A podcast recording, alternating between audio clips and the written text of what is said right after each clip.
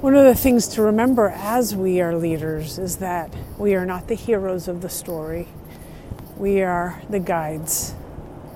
We are turning others into heroes and heroines.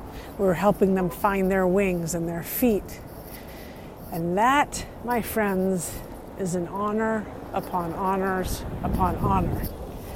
It is the holiest of the holy to be able to help someone find their way to the top of the summit. I really believe that all of us have the ability to be leaders. I mean, after all, we lead our own lives. We're the leaders of our own lives if we if we choose to be, if we are not slaves and victims to self-sabotage or outside forces.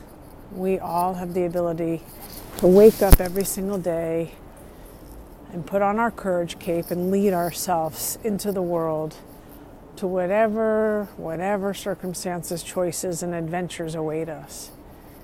And I do believe that as leaders, we are guides, we are Sherpas, we are coaches for other people to help them navigate the waters of their world, to help them navigate their working world, potentially their relationships, their life, figuring out the mysteries of who they are. I think that as leaders, we can do that. And it's such a gift to be able to walk beside someone as their coach and as their guide.